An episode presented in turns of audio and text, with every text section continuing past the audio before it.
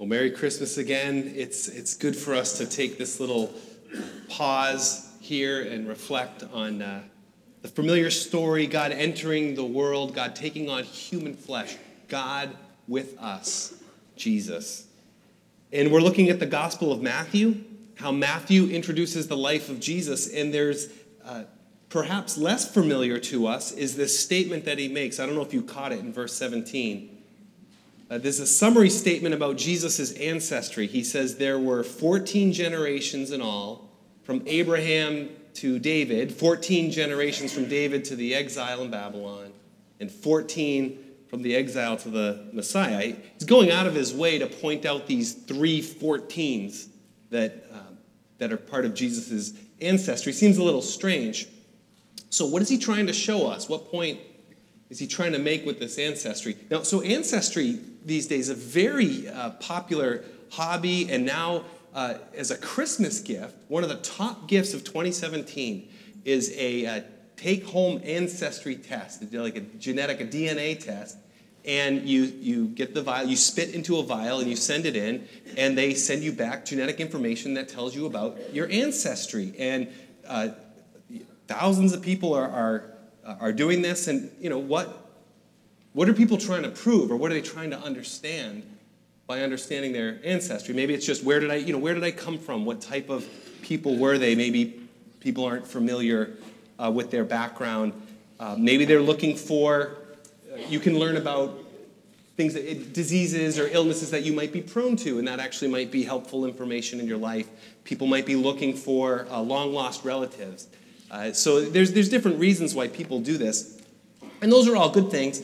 But you got to be careful. I, I read some stories. Uh, one story of a of a guy. He was actually a, a genetic expert. He was a professor, and he uh, he decided he had never done one of these tests. He thought he thought you know I know a lot about genetics, so I'm going to get one of these. And he got one for his mom and his dad, and they all you know for Christmas they did this together.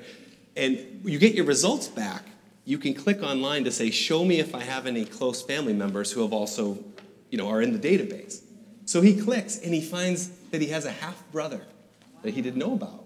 And he thought this was fascinating. It's like, I, I have a half brother. Let me find out. It turns out he, he was a young man who was given up for uh, adoption and they, they reconnected. Well, this information was news to the mother, and, but not so much to the father, and it, caused a big. It, it, it so um, he, he, the, I'll give you the title of the article.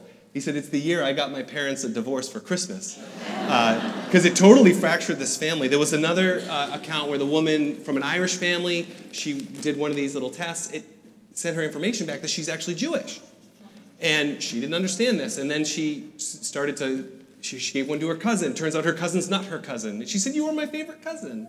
But now we're not cousins, but we can still be friends. And 10 years of research, and they finally figured out there was another woman who was. Uh, thought she was very much Jewish, who test came back um, that she was actually Irish, and turns out their fathers were switched in a hospital in 1913, and they had the birth records, and they sorted the whole thing out, and they were raised uh, in the wrong families, essentially. So, um, so, be, so buyer beware. If you have, if you tomorrow, when you unwrap your presents, and if you find one of these tests, then uh, just you know that's great, but just just beware, okay? Um, so, the ancestry of Jesus, though, why such a big deal and why these, the 14s? Because the number 14 is not a very important number in the Bible. What is a very important number is the number seven.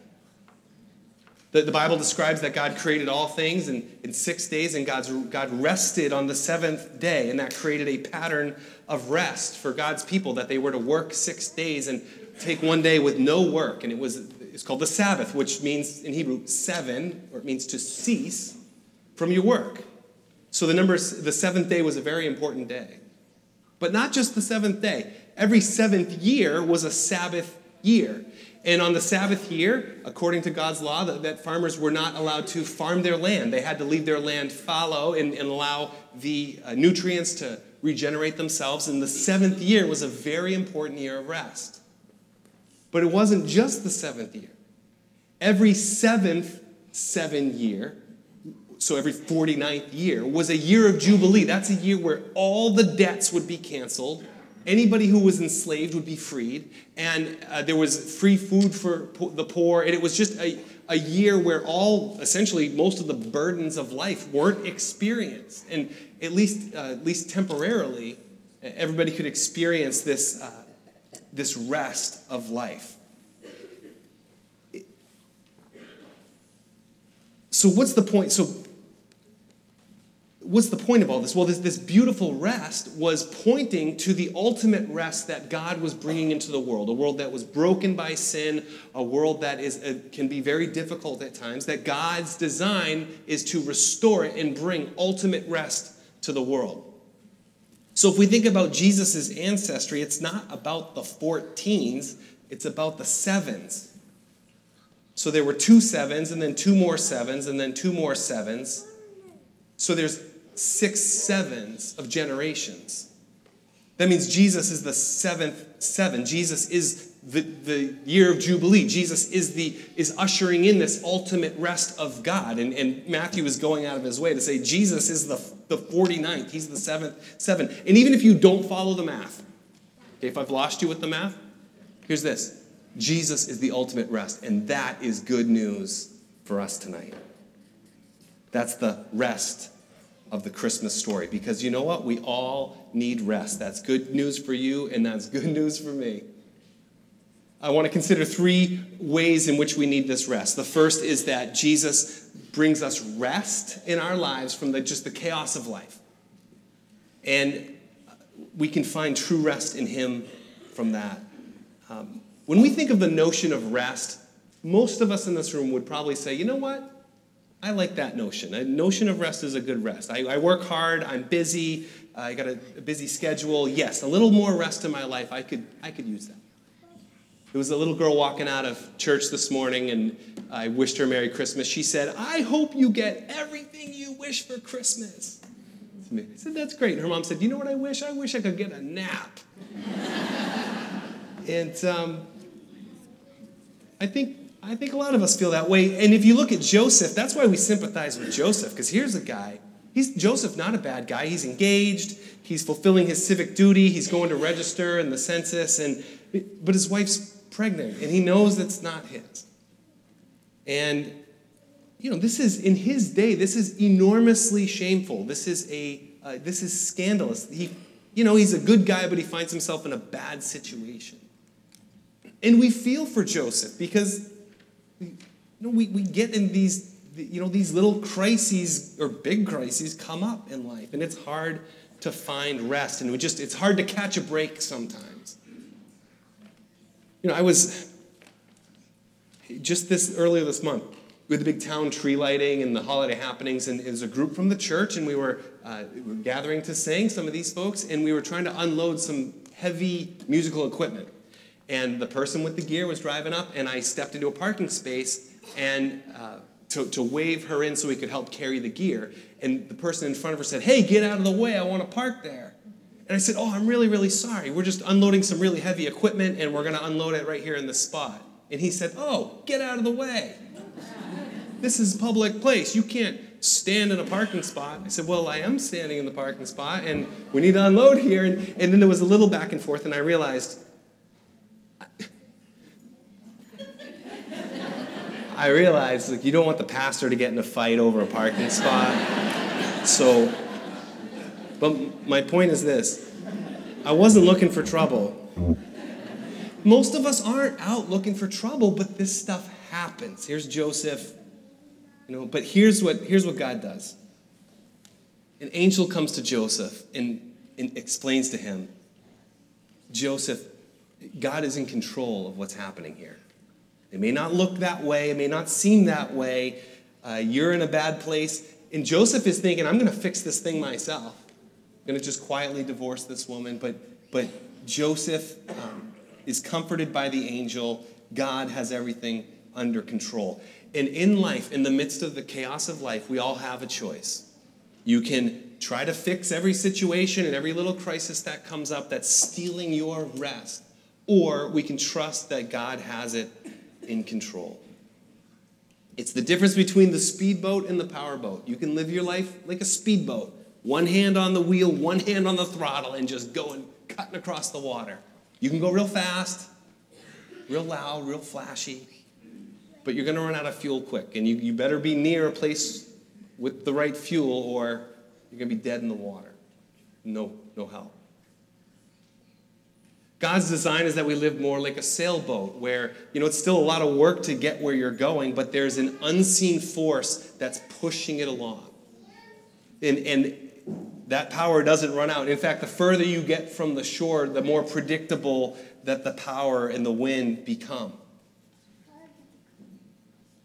Jesus doesn't leave us with the burdens and the chaos of life to just try to fix it all ourselves.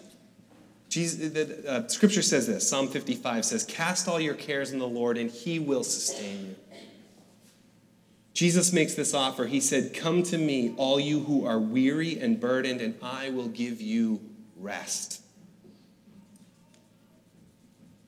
Jesus is saying that we can trade our burdens for his care, for, for the rest and the peace that he gives. That's a pretty good trade. We need rest from the chaos of life. Through the eyes of faith, we can find it. The second way in which we need rest is we need rest from ourselves.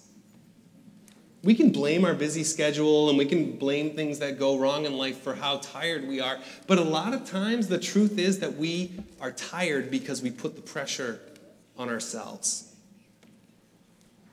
Trying to prove ourselves and win other people's approval and make a name for ourselves. This can be a problem, especially around the holidays, and you uh, see other people's families, or you see your siblings, or you, you, you can you can feel bad about where you're at in life, that you just haven't achieved enough.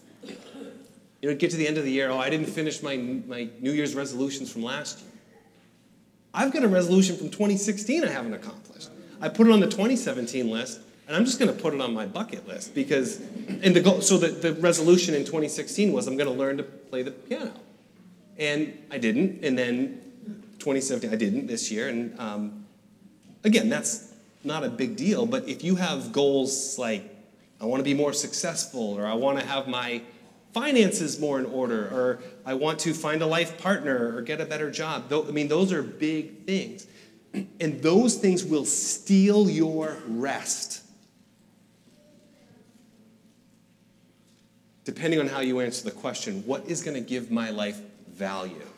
What do I put value how do I put value on my own life? Or how do I understand? And how you answer that either is going to make you really tired or it will help you find rest. If you put all your value in what you accomplish, maintaining your reputation, caring about what other people think of you, that can be exhausting to keep that up. But if you place true value on your life because God loves you, because He wants to make you His, because He wants to make you new, that brings rest and security that you are ultimately loved and ultimately valuable in God's eyes. When, when Jesus came into the world, the Gospel of John describes it like this it says, To all who received him, Jesus, to all who received him, to those who believed in his name, he gave the right to become children of God. By faith, as we put our faith in God, we become his children. And that is an identity and a value and a purpose in life that's greater than anything else. And all you need is God's grace. And then you're a full member of the family. We receive full forgiveness. So no matter how big of a failure you feel or the shame or guilt you feel in life, you can receive forgiveness and you can rest in that new reality. Jesus offers us that rest. So rest from the chaos of life, rest from the really from ourselves and the pressure we put on ourselves. And lastly, Jesus brings us ultimate eternal rest for our soul. And when the angel spoke to Joseph, the angel said, You are to give him the name Jesus because he will save his people from their sins. The name Jesus means the Lord saves.